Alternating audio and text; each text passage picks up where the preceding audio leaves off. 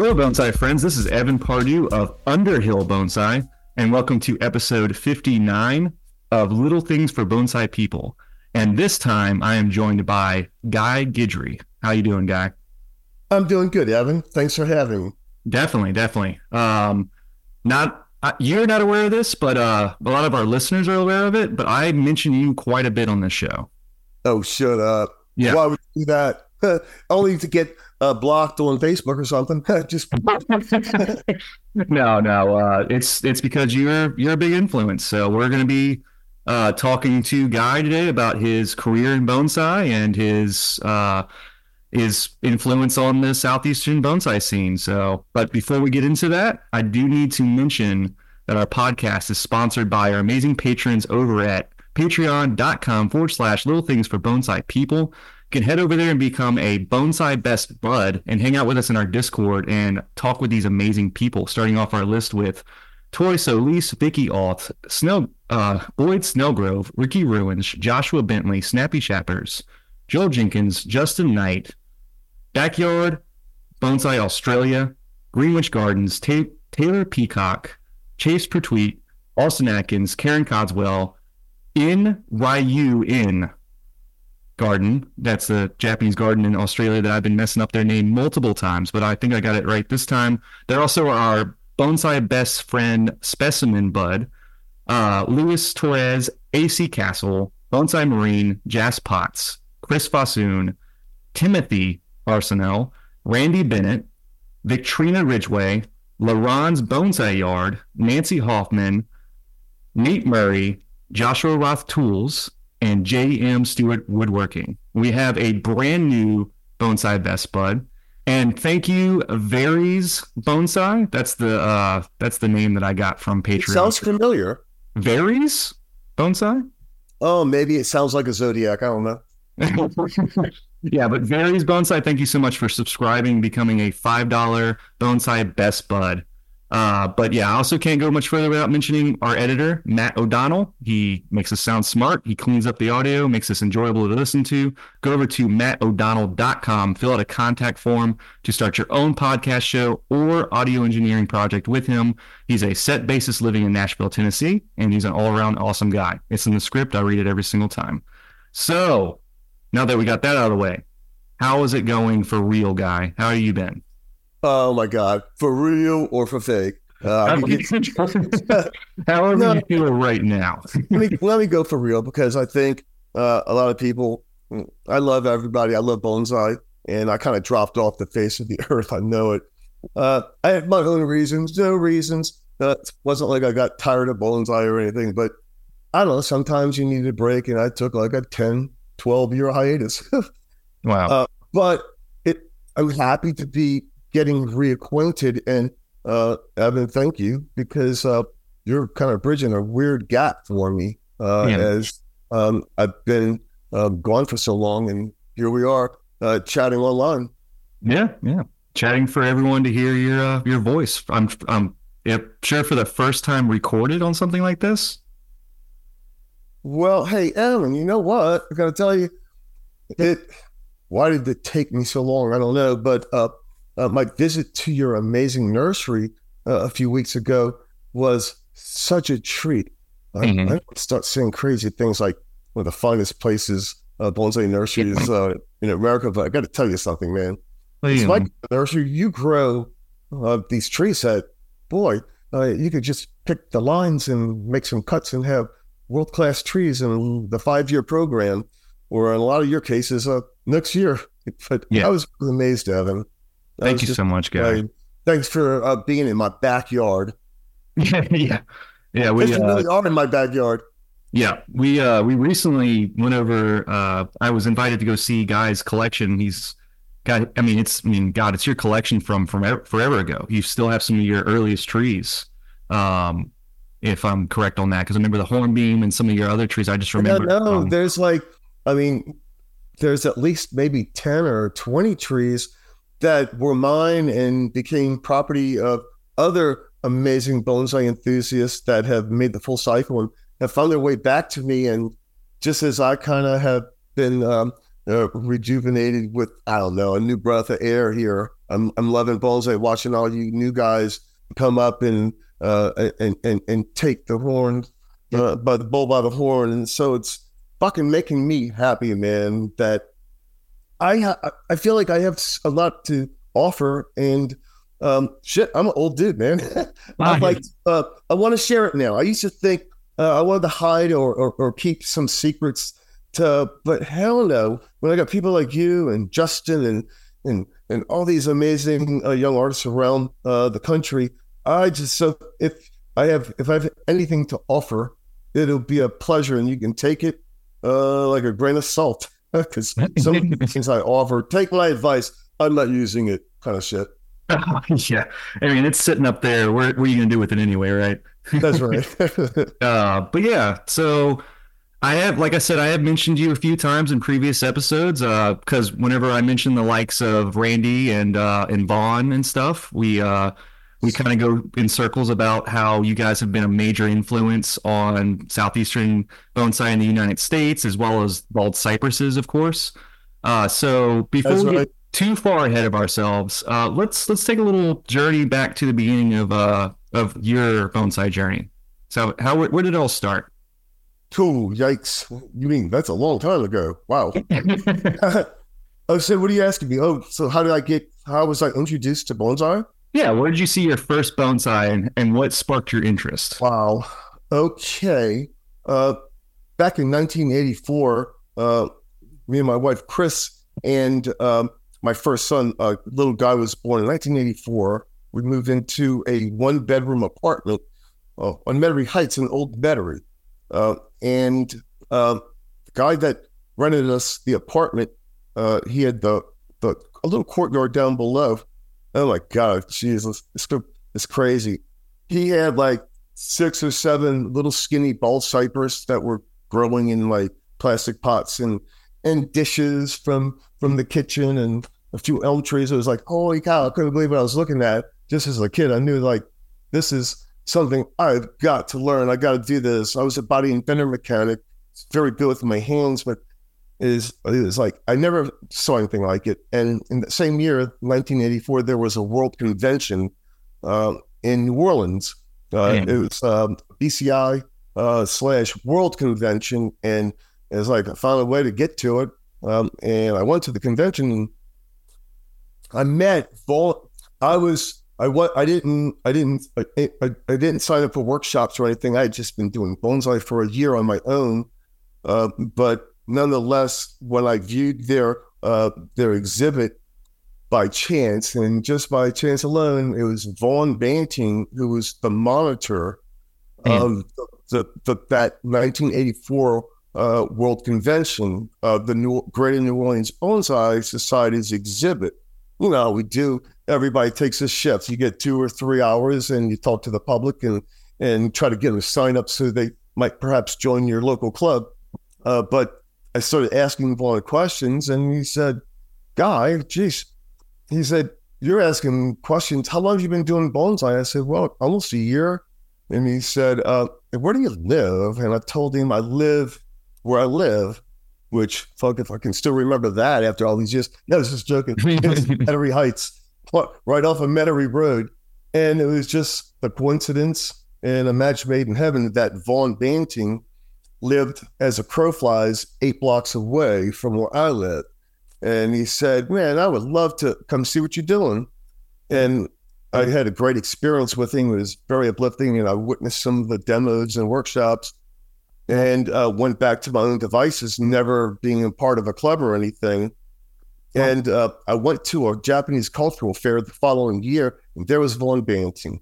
He was teaching, doing a workshop, and and and had an exhibit with the New Orleans Bonsai Society. It was like, holy cow. Anyway, long story short, which should have been shortened a long time ago, Vaughn uh, said, I want to come to your house. And he came to my house on Metairie Heights. And he said, Holy shit, guy. I don't even, you have giant trees. And the reason I had big trees was because my first book, the first thing I ever read, excuse me, not to regress, is, uh, but the first time um, when when I first moved into this one bedroom apartment, uh, I was literally driving this man, Mark Tenenfeld, my first teacher, crazy because he didn't know anything about bonsai. He had merely bartered. He was a he was a contractor and he had traded some work for a few bonsai trees. And so his lovely wife Heidi, Heidi Tenenfeld, uh, that Christmas, wasn't even a year, six months into bonsai, went to a garage sale and she found a book and she gifted it to me for that Christmas. And it was John Naka Techniques 2. And it's like I read that book like a hundred times in, in a week. And it's like, holy cow. I mean, some of the projects he was working on, I realized I can do this. I have trees this size. I know where trees are like this. Bald cypress and other trees out in the swamp. I mean, I grew up out in the swamps basically. And um, and so very quickly I started amassing, collecting Uh, from John Naka's books without a bonsai society. I oh. had a whole year's worth of stumps that I had collected and mm. potted properly and mm. so Vaughn came over the, the year after I met him at uh, the convention, the World Convention. And when he walked into my tiny yard, it was only like eight feet by 12 feet, but it was jammed full of like 13 or 14 pretty big ass trees. And he said, Holy cow, guy. He said, This is amazing. He said, You got bigger trees than I have. I've been doing this my whole life. I teach bones all around the world. He said, If you'd have made this cut where I made maybe at two feet up in the air, on a big trunk. Uh, he said, if you would have made it a foot lower, you'd have friggin' amazing trees. And so I he left and I cut it was springtime. I cut every tree down where he suggested, started over, wasted a whole year's worth of growth and um and, instead of growing the it's like my wife cried. She's like, Are you crazy? You just cut everything you've been working on for you down again? Well, anyway, long story short, Vaughn came back that that fall and he said, Holy shit, God, this is amazing. He said, You're the first person that really took my advice and uh, I want to be your teacher. And so Vaughn, from that moment on, took me under his wing and I became his teacher. Um, and, and here I well, took out. Yeah. Uh, and so, I mean, you went on to I mean, there, there's a lot of there's a lot more stuff that happened after Vaughn because you went on to have your own nursery eventually. Yes. Um, and you did some stuff where uh, you actually got to meet uh, John Naka at one point, correct? Oh, meet John Naka. John Naka used to come to my house. Yeah, John, yeah. Yeah, I hosted. I mean, this is how cool it was. Back then in the 80s, John Naka was kind of getting burnt out on bonsai in the sense that he had been traveling the world for so long. And he was kind of he was kind of ticked off at a lot of people at home, back at home.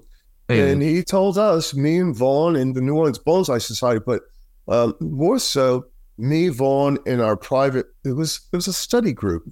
Uh, Vaughn's study group was the entire New Orleans area and the world's platform for that matter. But Vaughn had like eight of us, and he was teaching us bonsai. And uh, we had Vaughn, I mean, Vaughn started hiring John to come to his house, and we'd all go there and then Vaughn said, Guy, why don't you host it? So I started hosting it, went to my house, and then we did this several times and like like it's crazy. Okay, Evan. Mm. Back in 1986, maybe, I don't know, 86 or 87, we John Naka, we brought John Naka in uh, to the for the knobs, the Greater New Orleans Bonsai Society for our spring garden show uh, mm. at Park Botanic Gardens.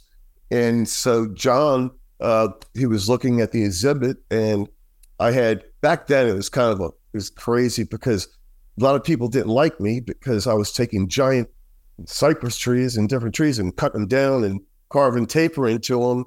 And what I thought was I was doing really good, but they were hating on me, and it was like they didn't like it. But then all of a sudden, like John walked up to a tree, he said, "My the first good cypress tree I made but it wasn't a great tree, but back then it was a good tree. Man. It was like the best tree that I had made in like three years, going on four years now into bonsai. And John Naka walks up to the tree that's on exhibit at uh, the New Orleans bonsai at, at our uh, at our meeting at City Park, Spring Garden Show. And I thought he was just joking because he was the master and was just like, I had read his books now. By that, I read everything he ever wrote even uh, all of his Nakaisms from uh, Nina and Larry Ragle that wrote all that. You know, that is a great book, incidentally. Uh, but but nonetheless, he walks up to my tree and he's, oh, he said, your tree. I was 24, 25, 26. I was 27, 27 to 28. I don't know. That's a long time. the tree looked like old man trees. And so, well, yeah. And um, he said, could I have it? And I was like, why? Vaughn's sitting by my side. I actually have a picture of that day. I just saw it recently that somebody snapped with a Instamatic camera. But uh, he asked me, could he have the tree? And I, of course, what you gonna tell? Of course, you can have the tree. You mm. know, that's so unbeknownst to me. Um, Vaughn knew that John was doing it was the the Naka Pavilion in D.C. Mm-hmm. at the National Arboretum, and he he he got my tree, and I think two or three of Vaughn's trees. But mm. an honor of my life right there. And so from that moment on, um, then my life had changed because I was a body and fender mechanic, and it didn't take long, uh, but for, I made a transition from being a body and fender mechanic to I started. It was weird because after like eight or ten years, I was like teaching bonsai all over the world. You know, and- Vaughn would say, "No, John," would say, "God, can you do this? Can you do that?" And and so my my my workshops with John and my private times with John and Vaughn, like I'll just tell you, like, just so you know, not to, so don't forget to ask me about it sometime in passing when we're together. Uh, I told John I want to make I want to make Goshin, man. Shit. And mm-hmm. oh, he said, You'll know when it's time to make Goshin. He said, You keep making your big trees, make big trees, make big trees. But when it's time, you'll know it's time to make Goshin. We'll try to and so from that moment on, I've been thinking about that stupid tree forever and ever. And so always trying to make it. Nobody could ever beat that tree, but still, it's fun to fantasize and to and to to to have something that might resemble it in your collection or that. So for the uh, our listeners out there, Goshin or Gushin uh, is the how many trees? It's thirteen.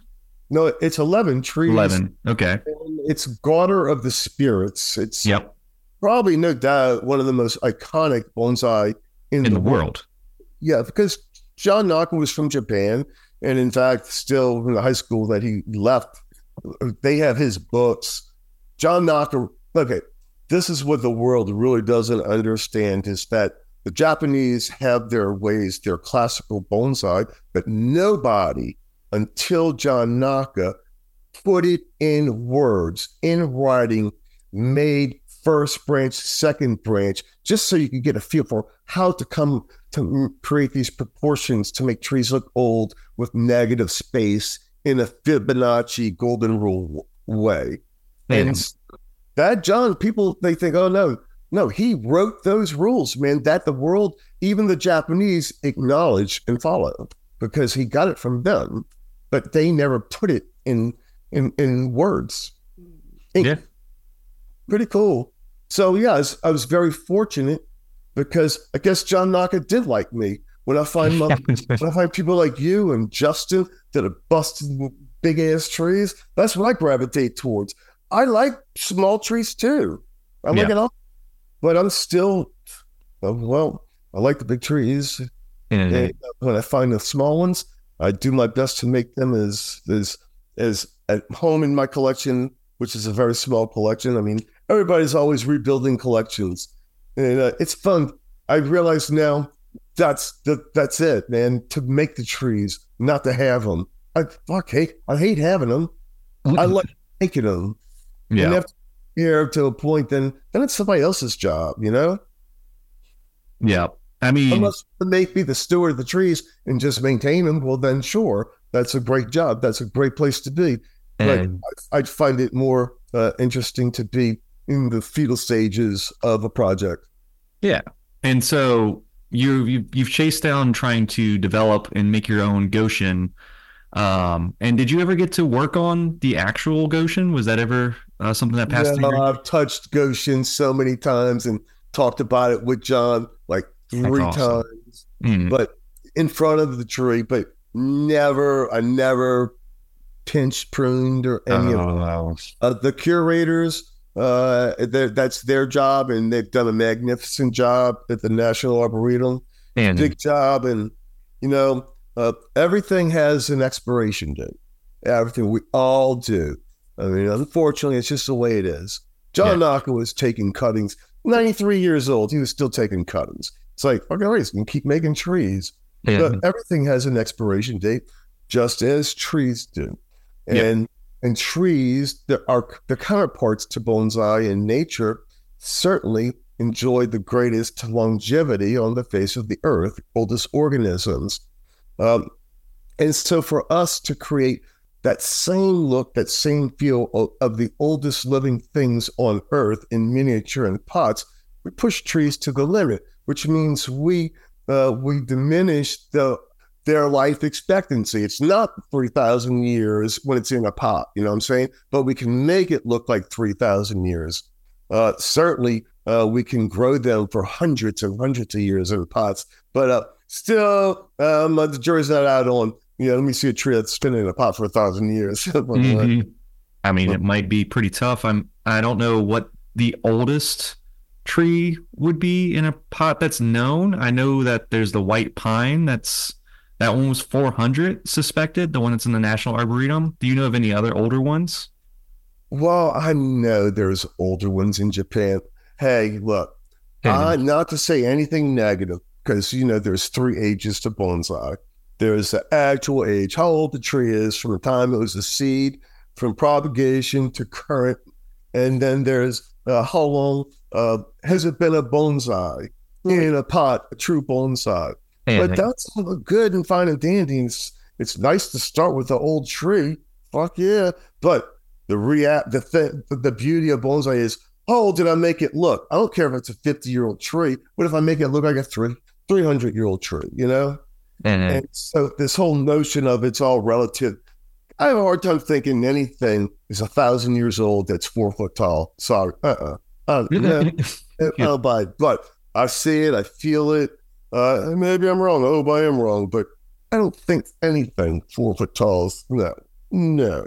And but maybe there's look. I'm starting to believe in aliens and shit. I don't know. I guess just gotta have faith. Yeah. Doesn't matter as long as we're having fun doing it, right? And right yeah. now, you're having a lot of fun from the looks of your nursery. Dude, your place is fucking crazy. Yeah. Amazing. I mean, I'm trying a little bit of everything out there, you know, because you know, like the big trees, like you said, that's that's a huge part. I think it also it's a huge part of our culture as far as Louisiana bonsai goes. I mean, everybody wants that big bald cypress in their collection, you know, and usually the bigger the cypress, the better the quality. You know, like the the flutes and the knees and the you know yeah. the, the serious taper, and it's just you know you play around with that.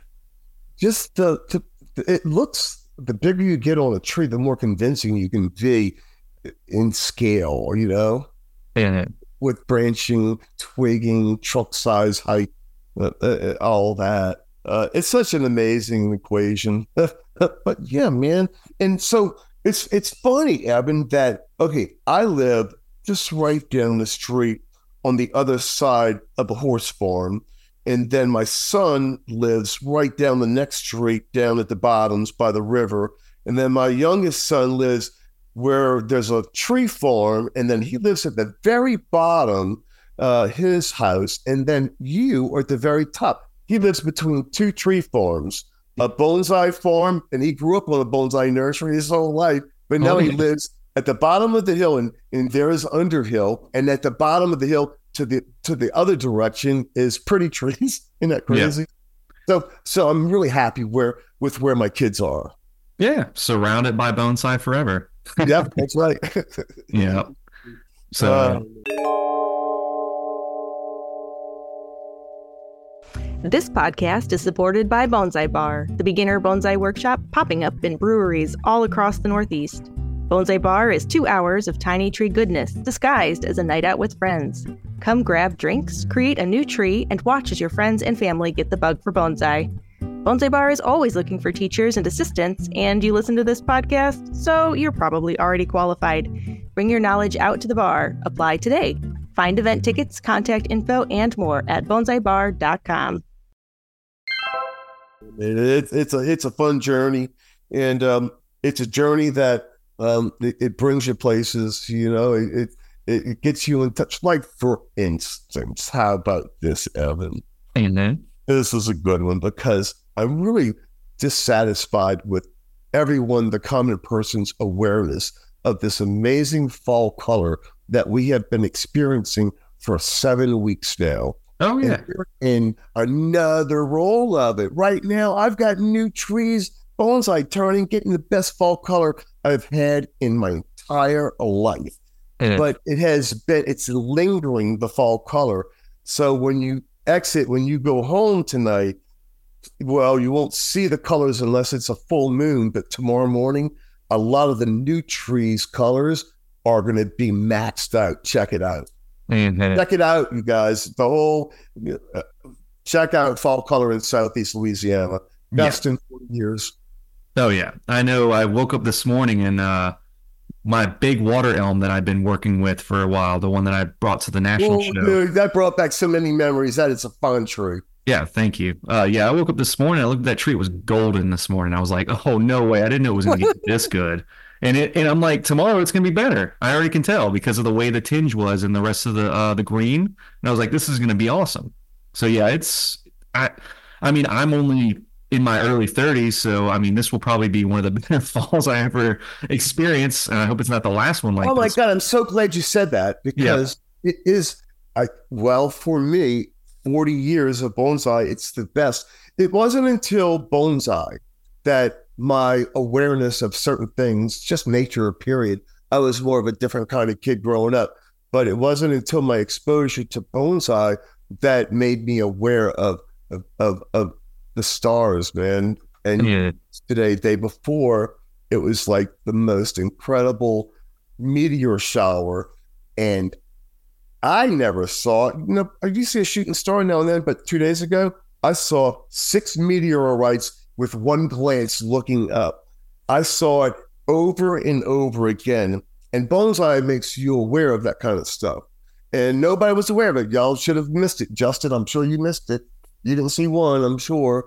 But but the thing is, same thing with the fall color. It wasn't until Bonsai, this is my connection, uh, experience that I became aware of the non-present fall color that we experience every fall in Southeast Louisiana. and uh, And we do have good years now and then. Our our gum trees and tallow trees, uh, and some of the maples and elms and, and and oaks do some get some. But this year is a spectacular. It's superb. yeah, And to, to all the rest, man. Uh, I, I'm just I've been photographing stupid trees driving down the highway. How crazy is that? Because I want to remember this because it may not ever happen again. Yeah. And uh and based off of all the stuff with like how we're talking about fall color and all this right now, I mean, we're I would say we are a deciduous dominated bonsai culture here. Would you would you think that or I know you have Yeah, I- you've had a lot of uh, junipers and pines in your collection, but Yeah, but no, I think you're right. Uh, I mean, evergreens, and s- let's exclude junipers and pines out, and then I'd say 70% of most uh, southeasterner this whole south area, um, straight across from the east uh, all the way to uh, Texas, is yeah more deciduous. Uh, but it's weird because right now, if I so if I like all my trees that are deciduous, it's more, I think I have more conifers and evergreens right now in my life in this time point in my collection than I did uh, any other time. Uh, that I'd say it's 60% right now. I still conifers and evergreens um, opposed to deciduous trees. that But so what do I like best? Man, it's none. There's I there's no no, it's apples and oranges. Um, amazing. But this year, uh, the deciduous trees have proved themselves to shine above everything else, not just the bonsai, but the counterparts along the highways and in the yards. And, uh, it's, it's really good. But I can't wait to talk to you about real bonsai stuff in the not too distant future. Do you have me back? Because Evan, I, I, I really want to talk, and we'll do it. I'm sure. Mhm. Uh, but yeah, because there's so many things that I want to tell you about uh, that take more than an hour a, a time. Uh, well, Yeah. I mean, like we're not compressed down to an exactly an hour, so you have more time to share. Trust me, you're, you're doing really good. You've been talking for half the time uh, that we would need to make this uh, this episode uh, good, and you've already done above and beyond what what uh, uh, what we were looking for as far as talking today, man. You can you can say what you want. Um, so well, hey, saying that, I tell you what, um, I know I can get breathy. I can say sometimes some you might have to say, "Hey, guy, stop." Um, but I do have a lot to say, Evan, and you're giving me a little bit of an opportunity because maybe I do want to share some stuff that I find sacred to myself, uh, Yeah. or or just that it's new. That now that I'm entering another phase of my life, uh, that I'm in my golden years, bro. But I plan to keep on kicking for a long time. but nonetheless, uh, I've, I've I've changed everything about the way I grow bonsai, everything. And and you, if you want to know why, there's too many reasons to like pinpoint anything. But I will say that the older you get, the more valuable your time is. And that if you want to have a big collection of bonsai, if you love it the way we all do, and uh, well, then maybe you have to figure out, or I need to figure out how can I minimize the amount of man hours I invest into my collection and still have a collection. So I And- realize there's compromises. Like I am so happy having. I want to have a healthy, vigorous collection of trees that have vitality. Uh, I do not want to maintain them at a show ready status. I realize that there's a lot of things I don't want to do anymore. I but I'm very comfortable knowing that my trees are perhaps even healthier than maintaining at a show status or near show status uh, moment than to being a year away. I like the whole idea of being a year away. If somebody says, "Hey, guy, you got a year, to get a tree ready," well, fucking right, I could do that. Uh, but it also allows me to have really old shit, big overgrown shit that is happy, happy in in their spots, which means that I'm not bothering bothered with pest and disease to the at, at a high level that it's minimalized by the course that I'm taking. The the direction I'm taking is minimalizing the amount of time it takes to have good trees, in my opinion. Uh, it's minimalizing. It's it's actually eliminating pest and disease uh, from uh, the bonsai arena in my yard, only because uh, that I'm not. Do- I'm no longer promoting new growth through pruning and fertilizing after springtime when we get into summertime months. That's when all that shit happens. And so it's a whole new way uh, that I'm finding comforting. Uh, it's it it'll, it gives me a, a place where I'm comfortable knowing how to remedy any problem that I have, or at least close to it. Most most things after all these years, I know how to remedy the problem. I can Yeah. identify it, whether it be bacterial, fungal, you know, it, whether it's pest or any other types of disease. And what I've discovered was, and this is what's going to be good because I'll get to leave you with this shit, is that that my new direction eliminates 99% of pest and disease out of the equation of my bonsai.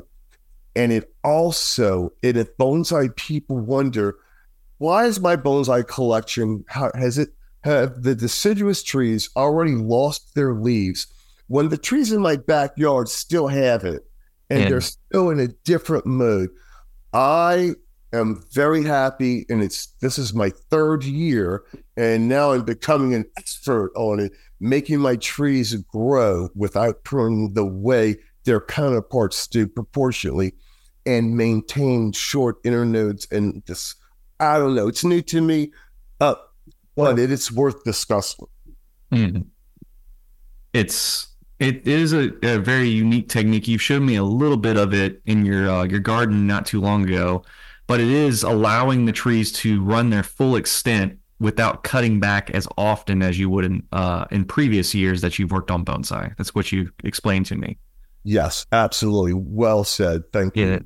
It, it, it's like I've, there's so much that I'd, I'd like crosses over in them, uh, but I would like to. I need. I would like to write it down yeah. uh, so that I can accurately, intelligently say it. Uh, because I've never. It's just. It's just a process that I've been uh, using. It, I've been doing it without a true program, yeah. other than I'm. I'm. I'm. Uh, I stick to it. I do. If I'm going to say I'm going to do this this week and that week, this week and alternate, I'm doing all these things that uh, the end at the end of a of a physical year of a growing cycle. The trees are in the exact same place their counterparts are. Yeah. It's teaching me volumes about the four seasons, the cycles of tree, and how important and how beneficial it can be. And I understand that certain times you're going to have to deviate from what I'm saying, going back to where I've always been, where everybody is. But there's there's a lot to talk about, um, and, and, and I'm excited um, that you're just right at the road, so we could continue hmm. this. Yeah, yeah, definitely, definitely. Uh, and I mean, as time goes on, like you said, like you're right down the road. I mean, once you kind of develop this technique more and more, I can. I mean, you showed me a picture of the of that elm tree that you trimmed back. And, oh, I mean, looking good? Oh, it looks it looks amazing. Yeah, the American elm where you just got it right back, nice and tight, and everything's all the branches are nice and beefy and they're believable. It, it's it it really is. And then that's three and a half years. Yeah, that's amazing. Yeah, from like a thirty foot tall tree. Yeah, where you pulled it out and uh, and you carved down the back and you how big is the pot that you got it in? It's it's a monster though. It's it's a big tree. It's bigger than any bald cypress that I have. I don't have a bald cypress that has a, a, chunk that big, a solid chunk like that. Yeah, uh, not, not, in my yard. There's another one you saw the judge that's in a different yard. Mm-hmm. That big one that's in that mica pot. Yeah, that one's it's still the same size base as that. That's how big it is. It's huge. I don't know. Give our, uh, our listeners big. an idea. How big? How round is it? It's round. I don't know. 18 tw- above the spread of the roots, maybe 20 inches for 10 inches for yeah. five inches, and then 15 inches, another three inches, and then and then 10 inches, two inches, and then five inches, another two inches, then two inches. It just ends. It yeah. ends what and and convincingly. Yeah, and you can't even wrap your arms around the thing. It's no, it's it really is a monster. Yeah, you got a bunch of them like that. Yeah. hey guys, it's Evan. Just wanted to take a moment to tell you guys about uh, Bonsai Central. It's going to be a professional bonsai show going to be put on in uh, St. Louis, Missouri, technically Collinsville, Illinois, uh, but it's right in the same metro area. It's going to be May 3rd to 5th in 2024. It's going to be an amazing show. They're going to have top quality trees showing uh, similar to what they had at the Bonsai, Pacific Bonsai Expo and the U.S. National Show. There's also going to be a Kusamono and Suiseki exhibit as well. And so, with all those trees on display, there's going to be cash prizes. There's going to be 7,500, 7,500 prices including the top prize that's going to be 2500 for best tree and show. Uh, there's going to be an awards presentation dinner. Um, it's going to be included in the registration. And so make sure you go over to Bonsai Central. So it's going to be bonsai-central.com and go over there and uh, and submit your submission fee. They have a call for trees right now, and uh, they will be sum- uh, accepting submissions up until February 1st. So make sure you get your pictures and your and your examples of how your display is going to look over to uh, to Bonsai Central. It's going to be Timothy Houston that you'll be dealing with exclusively for the uh, for the tree submit, submissions. He's looking for two to four photos of your tree or display, a brief and a brief description of your tree. Uh, exhibited trees, uh, Suiseki and Kusamono will be included in a book, a show book, like they do similar for the national show. Um, also, make sure that you come and check out the vendors that will be at Bonsai Central this year coming up. They're going to have amazing bonsai potters. Uh, you're going to have amazing bonsai stand makers. Uh, just to name a few, you can have now uh, Tokateki, uh, Vicky Chamberlain, Ellie Atkins of Wallow, uh, Waldo Street Pottery, April Gaspy, Roy Minaraya, and also Byron Myrick, just to name a few. To be sellers of imported Japanese and antique Chinese pots as well as uh, nurseries from all around the country featuring Yamadori pre bonsai, mid range to show quality trees in Kusamono for sale. So when you attend the show, you can pick up a, tr- a show tree there and uh, hopefully have something that you can enter the show the next year. Um, don't also don't miss out on our amazing bonsai headliners. So as far as bonsai artists, including Bjorn Bjorholm, Tyler Sh- uh, Sherrod, Miria Hijik, Andrew Robson, and Maria Stemberger, and I can't forget the Kusamono master herself, Young Choe, will be giving workshops and presentations. So go over to bonsai-central.com and fill out your form and register and submit your tree or, or buy tickets for the weekend and come celebrate bonsai with us. There is there was one there was one thing I wanted to see if you were uh, willing to go back and talk about a little bit more. Is uh, are you comfortable talking about Twister? No, I'd love to talk about Twister. Well, uh, so let's let's just uh, get off the ground here from uh, from the start. Is that for our listeners out there? Um, if you go Google Guy Guidry Twister, then you'll get the picture of the man and the tree. Um, so from what I've seen only in pictures, this was quite. I, I, for, the, for the first time, my listeners out there, I'm going to say it. This was quite the fucking tree. I don't normally uh, oh. curse on the show, but Hell yes. It, it was a huge tree. I mean, you're how tall are you, guy? I'm at least six eight. Six eight? Yeah, you are pretty tall. Whatever. All right, I'm six foot at least. Yeah, six I don't know how tall you are. I'm really bad at heights and like and stuff like that. So how tall are you actually? Do you even know? Six one. Six one. Okay. Brown eyes. 198 pounds. no, uh, yeah, but white hair. It used to be black though. Yeah. Oh yeah, it was much darker. I've seen younger pictures. It's really surprising. uh, I've only known you gray. And I was it back then. Yeah. Uh, but yeah, if you look at that picture, you'll see guys standing next to it, and that just kind of gives you an idea how big this tree was. And it had a beautiful twist to it. I mean, he called it Twister for a reason, and it just started at the base, and it just did this gradual twist all the way up, and it tapered like like a Hershey kiss. It was perfect. Um, and so a lot of people will probably know this iconic tree from just being one of the biggest and most showy bald cypresses of North America. You know that you just see it in online and in magazines, and then it went to the first national show. Um, the very first, yes. Yeah, which is incredible. You can go look at the first national show uh, in Rochester, New York.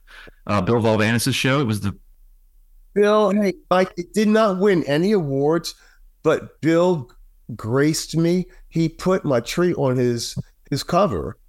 He put it on the cover of BCI. It was so cool. It was such a beautiful picture. Oh yeah, yeah. That's an awesome picture of that tree. And if I can get a picture of it, I might even be able to use it for the thumbnail for this episode, so you guys can just see it for reference uh, without even having to bother go through all that work. But yeah, um, so with Twister, I mean, it's just the question is like because I look at it and the dead wood, the way it's incorporated with the branching and the way that it tapers, like where did that tree even start? Where do you even start with a piece of material like that? Evan, it's so funny. Evan, I'm going to go back to Vaughn Banting study group. Me, Brian Herner, Gary Marshall, even Mel Akita from California was there at this time. And there was a tree, wasn't far off the railroad tracks in the swamp, but it was like too big. It was like it had a flute. It had it had two flutes that were excessive that made the tree like five feet wide at the base when the mm. tree wasn't you nothing like that. Mm. And so a few years went by and I stumbled, stumbled across a tree again and I thought, man, if I just cut those flutes off, if I just get rid of that, that I could put this in a pot. Because I kept telling everybody, I said, God, what, what about that one? I said, well, what I'm going to put it in an eight foot pot? Well, anyway, nonetheless, I dug it up and right there on the spot, I cut those flutes off, two flutes, and this was it was me and Smitty. Uh, this tree was it was like 40 feet tall, big, but it had a twist. It had a twist that it was like three quarters of a twist, maybe five feet up. You know what I'm saying? It was almost a full twist. Uh, and so we dug it up. I cut those flutes off and we drug it to the railroad tracks. And a train was coming, an engine, just an engine. No, no cars behind it. And he stopped because this guy, he said, I've been watching y'all for years do this shit, dragging these trees out. He said, You want to ride? I said, Are you kidding me? Me and Smitty lifted that tree up. We put it on the on the steps of the engine, and he drove us all the way to Swamp Road, where our car was parked. So that was the beginning of it. And it was like, it's still so big. What do I do with it? So I, I, I continued pruning on the two flares that went out forever. Man. And then it got down to a manageable size. Uh, it was so manageable that I was able to put it into a homemade pot. It's like, hell yeah, out of wood. And uh, Justin, it didn't take any time at all. Uh, like two, not even three years. I had carved taper all, it from the very beginning, and it had like a roll as thick as my thumb from top to bottom. Uh, roll. And then another four or five years went by, and I was negligent, and I had a rotten spot. I had a hole, like in between the dead wood and in the um and the where I carved taper into it that had like this much roll, a thumb thickness of roll, two an inch and a half of roll, and uh, I had this beautiful piece of Rocky Mountain juniper, and I was like mad. I was pissed off at the world for something. I don't know what it was, and I took this piece of Rocky Mountain juniper, and I shoved it into this hole of the tree, and I just forgot about the tree. And then I started. It's like a year later. It was going to be Bill Valavanis's uh, show, the first exhibition. Yeah. And went and f- I looked at Twister. as like I can't get this piece of wood out of there because the tree was like the new leader was like ten feet tall, and it had encapsulated the piece of wood. And it was just by coincidence the piece of wood. And this is just between you and me. Says "fuck you." It's a bird. It's a whole arm sticking out saying "fuck you." But that's what that is.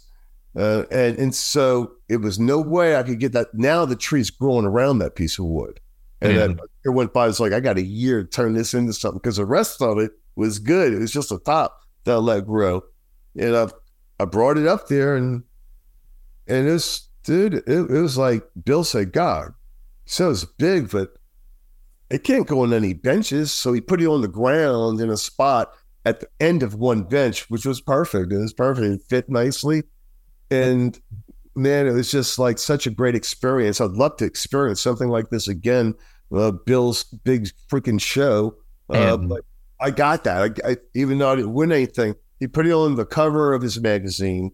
And then the second I went home, within about a week or two, well, I get a phone call and somebody says, Hey, I'm on your Facebook and I want this eight trees I want.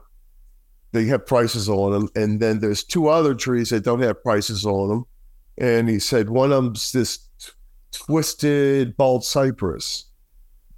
And I said, Twister. He said, he said, I like to buy that one too. I'm thinking, bullshit. You know, this, he just said $120,000 worth of trees on my inflated prices. At the time, people thought everything I did was inflated because I can only do it one time. So it's, it's valuable to me. You know what I'm saying? Damn, I'm not dude. gonna be. I'm, I'm gonna be dead soon. So shit, fuck, that's just the way it is, man. But anyway, he said. uh, He said how much? I said forty five. He said, okay, I'll take that one too. And that was a nightmare because it was like a whole bunch of money. And the guy says, okay, give me your banking information, and um, I'm going to wire you the money. He'll be there by six o'clock this evening And check, no money. I checked eight, nine. It's like, oh, it's just somebody fucking with me. You know what I'm saying? I just figured somebody's messing with me. And the next day I get a phone call from him saying, I apologize. I have to use a different bank. Uh, nonetheless, it'll be in there by six o'clock. No, he said by noon. It's like noon, no money. It's like six o'clock, no money. It's like I, I wasn't going to check. So the next day, he called. He he, he left a message. It'll be there today. It's like I was not going to check again. I wasn't going to check. Well, anyway, it was six o'clock. I said I couldn't help myself. I yeah. swore to myself I wasn't going to fall to this shit. And anyway, I checked. It was like, what? All this money in my bank account. It's like, he bought it. He did. He bought that and 12 others. And, like, oh, and then Twister disappeared. And then Twister went to then this person had some financial difficulties with the movie industry and then something else happened where everything was liquidated and from what i understand i think twister wound up in mexico mexico. Mexico. That's odd. And then one of my dear friends somebody said wouldn't it be nice to reunite some of your trees get some of your trees back from when you from back then? And so uh, they started finding some of my older trees and um, I don't know that it was like it seemed like it was possible that this party was going to get Twister and put it in their collection, but that's been two years, and the guy said that he had Twister for two years and it would never made it to his collection because it's always been in a holding spot where they were waiting for a pot that was coming from Japan that was like a twenty thousand dollar pot they were going to put it in. And so he said he wants to have the tree in his collection at least one year and he would be willing to sell it. And so my friend said, well, he would be interested as two aficionados uh, speak. And, uh, and so where that tree is now, I don't know. You just haven't seen Twister since. Like, how long ago was your last? Okay, what year was uh was Bill's first the the, the first exhibition? Ooh, that's that's a good question because he's had nine, I think. Yeah, he's had nine in there every other year, and I just went to the I just went to the ninth one, I believe. Hmm. Oh God, I think it was actually, if well, I think back, that's when I, that's the last time I saw it was after that convention, and uh, and then it made it back home. It made it back home, and then shortly after that is when it sold from the nursery from here in Covington. Okay. So yeah, the first US national show would have been in 2008. Okay, then it sold in 2008. Wait, what what month? Uh, October. It might have been 2009, early 2009. Yeah. Yeah, um and then you just it kind of just went from there. Um Oh, then it was gone. Oh, but then Kimura Bonsai, uh, Robert Pressler in California, he has Kimura Bonsai. He was a caretaker of that tree for many years. No shit.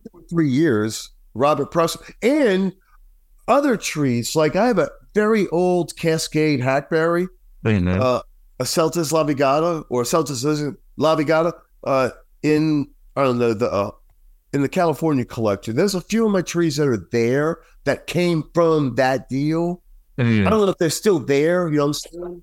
But but Robert Pressler knows the history of of where they went when they left me. You know what's you know what's funny is that um not the pre- not the episode before this one, but the one before that, I had I had Robert Pressler on the show and I was talking to him just like barely two weeks ago.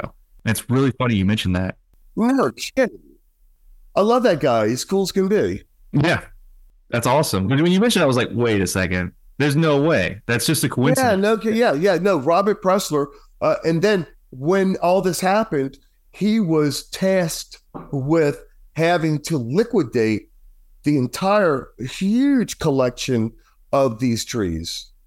Not just mine. I'm sure he had other trees in the collection because he had like 12, 13 of my trees, but he he had, he had all kind of trees he was buying from everywhere. You know what I'm saying? Man, that's he had a lot of shit. Yeah. Well, that's that's crazy. Like that we. we so yeah, dude, trees. How can that be bonsai? What the hell? So is bonsai art or is it just freaking I don't know what it is. I don't know if it's art. It can be, I guess. Mhm. Yeah, it's like they the trees can pass through people's hands. You have to create it, then you sell it, and then it and then it's like it does it become high end art at that point?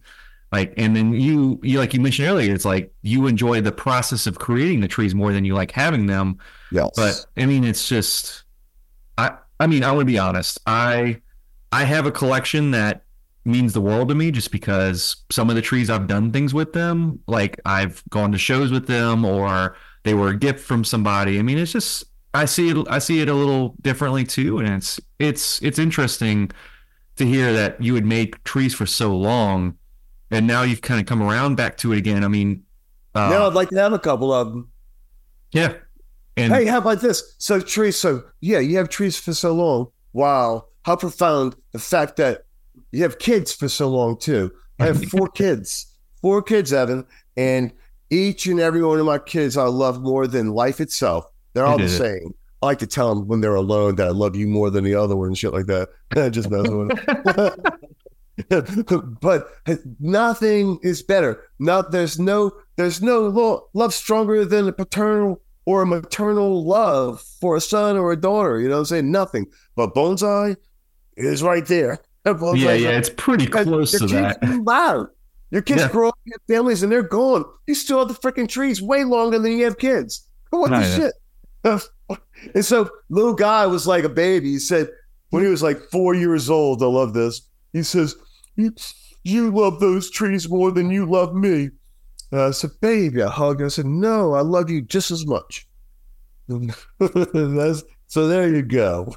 yeah and uh and so with your with your kids uh ha- do they practice bonsai i mean this is just purely just for like a fun question i mean do they practice or have they ever They- shown interest But they do, like for instance, a guy, guy could, guy can make daizas as good as anybody in the world. and Uh, for stones, guy can wire. I don't give a shit how big a tree is. If it needs raffia, duct tape, whatever, he he'll say, "Dad, you mean you want to move this branch?" And say, "Yes."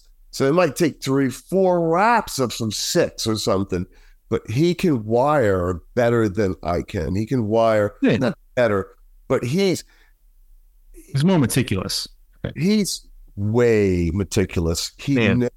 just beautiful. So, and then what happened was over the years, because I used to pay him uh, ten bucks an hour to wire a full tree. He might get paid fifty bucks for wiring a giant ass tree that is going to make me a shit ton of money. but then he started fucking bending and styling, which pissed me off because. But then he started a job, but no, that's not. I wasn't paying into style. I was paying to wire. And he says, "Well, I can't wire and not have some. I got to have some." And so, like, I get it. So yes, he can do it. He can, guy's good. Dustin, Dustin has one jade tree about that big, old, maybe thirty year old. One of my bigger jades, like the, the bigger ones that I have. He has my biggest one, or Justin does. Somebody does. And um, and Gavin's got Gavin's got a couple junipers, a couple trees. Um, Allie says she will never grow a bonsai. She, I, Yeah. would, I grew up with that. I'll never grow a bonsai. She will grow bonsai one day. Ah, well. Well, I mean, if it's anything to be said uh, for our listeners out there, if you have a kid and you're really into bonsai and you want to force them into bonsai, tell them that you'll pay them to wire your trees, and That's right. will happen. I like that, Evan. That's beautiful. yeah, like we're going to talk about stuff on the show every once in a while. We'll go into it's like, all right, well, I'm going to do bonsai for my entire life, and I mean that's kind of weird. the- One of the most unique things about bonsai is I hear people say this, and I say this to myself as like a as like a uh, for, I forgot what you would say, what you would call that. It's just like something that you. It's like a cornerstone of like what you say, you know. And you're like, oh, I'm gonna do bonsai, and then it's like in bonsai, it's like people say, I'm gonna do this for the rest of my life, and it's a weird thing because a lot of there's not a lot of other hobbies or art forms that people say that kind of thing about, you know. And uh, and so we, it, every once in a while it comes up in the conversations like, how do I get my kid into this so that when I'm gone, my trees will continue to live on. And it's always like a, it seems like it's always an issue. Evan, guess what? I know that if I were to drop dead tomorrow, which is could very well be possible with my lifestyle, just joking. Yeah, I think, but I think between my three boys, they would definitely, and friends, Justin, you, and different people, my trees would be happy. You know what I'm saying? Yeah. Uh, but and it, I can only say that is because they they didn't live the life. My kids didn't live a life of a person, a parent that dabbled in bonsai. They lived bonsai. Everything was their whole world was bonsai. They were exposed to every part. They had to mix, so every one of them had to work. They might not have had their own trees and shit, but they had to work. And, And subsequently, they learned amazing values and lots of contacts and people. Uh, and it, it subliminally, there is a passion for the, each and every one of them. Even Allie, who says she'll never grow bonsai. That's not true. She will eventually. And Yeah. maybe it's not for everybody because it takes a lot of time, unless you can figure out a way to minimize the time and free yourself up so you can go on vacation, shit, go out and have fun. It's still a collection, which we got to talk about soon. Mm. Yeah, yeah. It's I mean, I mean, I struggle with going out of town and stuff. I totally know what you mean. Like you go out of town, you hire somebody to water your trees for you, and you gotta or you have an automatic irrigation system in this like in bonsai, like we're so married to our trees. I mean, it's just the way it is, you know? Because why? Because it's passion, it's love, it's an addiction, it's a compulsion, it's something that gets us close to nature. The further our, uh, everything pushes us away from nature, uh, us bonsai people and lots of other people are clinging on to. Hey, it gets us close to nature. It makes us aware of sunsets and fall colors, which be, make sure you are observant and watch, ta take in some fall color because no doubt it's certainly on the end of its cycle, but we have another week of good fall color. And Yeah. when you go to your nursery, when I leave and I go to work, and it's it's pretty amazing. And so bonsai does that. And if it wasn't for an awareness of fall color, man, I don't think life would be that good. If I wasn't aware of the celestial of, of of meteor showers and simple things in life, that's bonsai makes us brings out that. Bonsai is it's not just a the World Friendship Federation connection. It's deeper to every. It's it's personal for everybody, and um and it it, it can go uh really deep, and it, it's a savior, and it's a it'll kill you too. It's like I don't want to work that hard for bonsai. I'm not. I'm not. I'm still gonna have killer trees, but it'll be a year before I can make most trees showable. yeah, And I don't even care about that unless somebody says, "All right, we'll pay you, and you can make your trees look real good and maintain." It's like, all right, well, whatever. And then they'll still get somebody else to help me do it. So I don't, well, because I still don't want to. Because how could I love doing bonsai if I do it ten hours a day? It's work, no matter what. It's it's work. It's it's work, but you got to put the work in so that you can feel this way, and you know it. You work on a lot of trees, Evan. You're you're a slave to your nursery. However, what could be better? Like it's such a it, you say all these like profound like nice things about bonsai and you're like you're a slave and you know it That's right. That's right. but i mean it, it is what it is i mean like i said it's like people say they want to do bonsai they want to do it for the rest of their life and then it, it really is like that you know you're married to it you're you're always in it you got to do it every single day if you're really about it and you know and that and if you're here listening for the first time i mean i'm sorry but this is the truth like this Hey, It's beautiful. If you're here listening for the first time, bonsai becomes a passion. And it doesn't matter if you've been doing bonsai for one year, one week.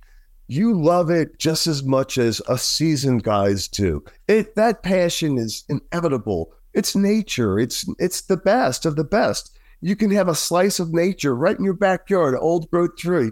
And so even with a sapling cut off in a bonsai pot, the new guy gets to enjoy and love his tree as much as we do. And so just hang in there because that little tree next year ages by 10 years. Yeah. I mean, I was gonna ask you, like, what would you tell a new like bonsai enthusiast? But I think you pretty much nailed it right there. That's Yeah, man. Hey, look, just just prepare to never go on vacation again. I have some really good friends that also do bonsai. Yeah, hey, no, it's it's nothing better. Um, you, you could take up painting, sculpting, everything. It's all wonderful, uh, but I don't think they're they all get you close to nature because you have to witness. Uh, so bonsai is no different. It's it's I think from what I understand, bonsai is the fastest growing hobby and art in the world. Uh, and if, if that's not true, then it's not, but it should be. I mean, on a on a like a national level, on our international level, I mean, uh, just so you know, guy, I mean, we have listeners all over the globe as far as what I've been able to track, and I would agree, it's it's growing very rapidly. Um, I mean, especially in Europe, and I mean, uh, we've got a lot of listeners in Australia that have sparked recently, and there's been a lot of interest there. So, well, cool. I, I would agree. Yeah, it's it's it's a this this is what we're doing. I mean, uh, and hey, you know, it's funny, Evan. Yeah, what's up? Is the Karate Kid is res- there's a lot of people I, I attribute to being responsible for exposing bonsai to America and to the world, um, more so than traditional classical Japanese artists. Uh, it's Bonsai Kid and stuff like that. Bonsai Kid the movies, uh, but the Bonsai Kid, Mr. Miyagi, do know that John Naka is the character. Yeah. They took. What's that? Oh, I said yeah, and uh, in in John Naka, in uh, I mean uh, not John, uh, Mr. Miyagi is an embodiment of John Naka, Ben Oki, and Roy Takanashi. Yes, indeed, and yeah. Yuji Yoshimura. And Yuji is the East Coast. John was the West Coast, and so I fell in with the West Coast, where Bill was a Yuji. Bill Valavanis was a Yuji Yoshimura, more samurai, uh, but but so it, it, these two worlds met, these two samurais, John Naka and Yuji, right in the middle. And that's where I got and where my influence was it's all the same, but John Naka. Yeah. Through Vaughn Banting, through John Naka, through Ben Oki. God, there's so many. Holy cow. Hmm. Yeah, there's there's so many legends to look back and just remember. I mean, and it's awesome because like like I was mentioning, it's like you want people to carry on your your trees on your legacy and all that. And I mean, I mean, you've already got trees in the National Arboretum, so you you've you've got that pretty much uh, that down too. Every we all want our trees to go to a place. Yeah, that might perhaps benefit. That that might be of some type of uh, entertainment, amusement, and money making situation. Bonsai, is hard to make money at. No, but yeah. if but however, Evan, I always made money at bonsai. I made money at it. Mm-hmm. Uh, I, I, made good money at it, and I charge extremely high. Some people say his trees are way overpriced, or his classes are overpriced, or all that, and it's okay. That's that's it is what it is. It's I don't care what anybody thinks. It's none of my business if somebody thinks unkindly of me. I, I don't care. You know, it don't matter. But but the fact is, man, that it, it is our passion. And you right now, your nursery, I see, I see fucking some of the best freaking trees coming out of your freaking nursery. There is. I don't see another nursery in the country that's still growing the quality of stock you're growing. Straight up. Yeah. But I haven't I haven't traveled the country, but I still the quality is is totally way fucking high at your nursery. Thank you. Yeah, I mean it's it's it's coming along. It's coming along. I, I, I, don't I don't think it's the best. I mean, I still have low. Uh, I have a high bar for myself, so I'll I'll keep putting it higher. Then I find it the high level is because it's the type of material that I love. The, in that state, in one in one setting to make moves to find lines, and then bam, it's on. It's like some of the finest shit. I, that's that's the magic, and you you have fields of dreams over there. Oh yeah, I mean, at first it was sticks, and then it was stumps, and now it's a field of dreams. But yeah, that's right. but yeah, hey, here's to the field of dreams. No, definitely. Here's to the field of dreams, guy. Yeah. but yeah, I I'd say this has been a very, very great conversation, very educational, very, uh, very close to your chest kind of kind of conversation. Thank you for sharing and being honest. Um, like you said, people haven't heard from you in a while. I mean, um, but it, I mean, you're still going to keep being yourself and being, you know, you know, doing your thing. I mean, is there any plans, or just so the world knows, are you are you just kind of how do you feel right now? Huh. Well, I almost feel like a virgin that it's all new to me, and I'm excited about in delving back into the trees. Hey, I, for the first time in my life, I'm alone. Okay, yeah. uh, for the first time my entire life, I always had family, kids, women in my life. First time, and I'm kind of liking it too much. However, I need a woman in my life, man. but I need I need somebody in my life again. Mm. Uh, but I'm not getting married again. Oh, okay. No, but I, am looking for someone to. Co- I'm, I'm no, I'm not looking for shit. Uh, if it happens, it happens. Yeah. My bonsai direction um, is certainly like on the up. It's not like I'm not in the other direction like I've been for so many years. Uh, that I'm looking. I'm really looking to like make make you happy and proud with my trees. Make everybody say when they look at my trees, they fucking right. Look at these badass old motherfuckers. Mm-hmm. Yeah, no, man.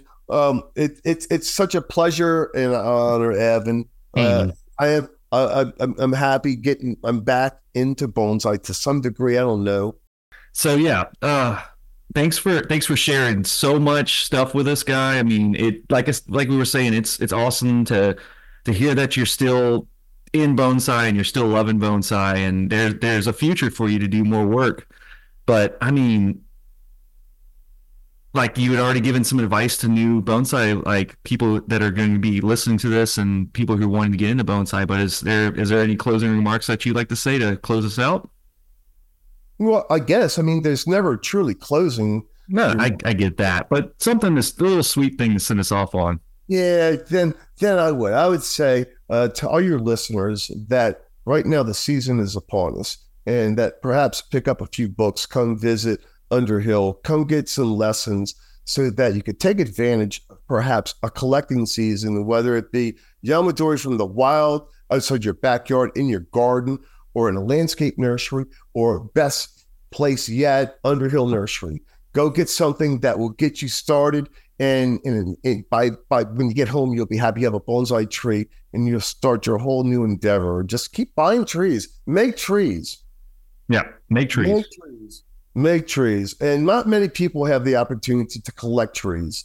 But I tell you what, I could go to your place and collect all kind of stuff. I could, could get everything I need to make an instant collection very inexpensively. So just if you like the whole notion of bonsai, jump delve into it start taking classes. Mm. Get into it. Just do it. Do it. Do Be it. real because about it. That's because everything is a year, an annual thing. If you miss out on this growing season, this spring, you got to wait a whole year to do a lot of stuff. Mm. And so, uh, and if you well, well, then wait a whole year. But you keep putting that off, you're never going to do it. Now's the time. It's the perfect time of the year, Evan. And yeah. uh, and uh, you're going to be busy. You're always busy, but just keep teaching the classes and keep recruiting people because uh, if they start right, oh my God, they're so much ahead of the crowd. If they start wrong, well, they're never going to make good bonsai. Yeah, yeah, like like y'all heard, guy, get out there, get get your trees, get started now. I mean, like he's like this is a great way to kick off the year. I mean, this is the time. Go collect trees, go get started with trees. Be, be ready to repot, like work roots. You know, make, make chop. Do it. Yeah. So just do it. But yeah, thank you so much for uh, for hanging out with me, guy, and and being on the show. I know the world will be excited to hear from you. So yeah, it's been a good time. Evan, thank you. It was a pleasure and an honor. Definitely. All right, guys. We will hear. Uh, we'll be back next week with even more little things for bonsai people. Y'all have an excellent week.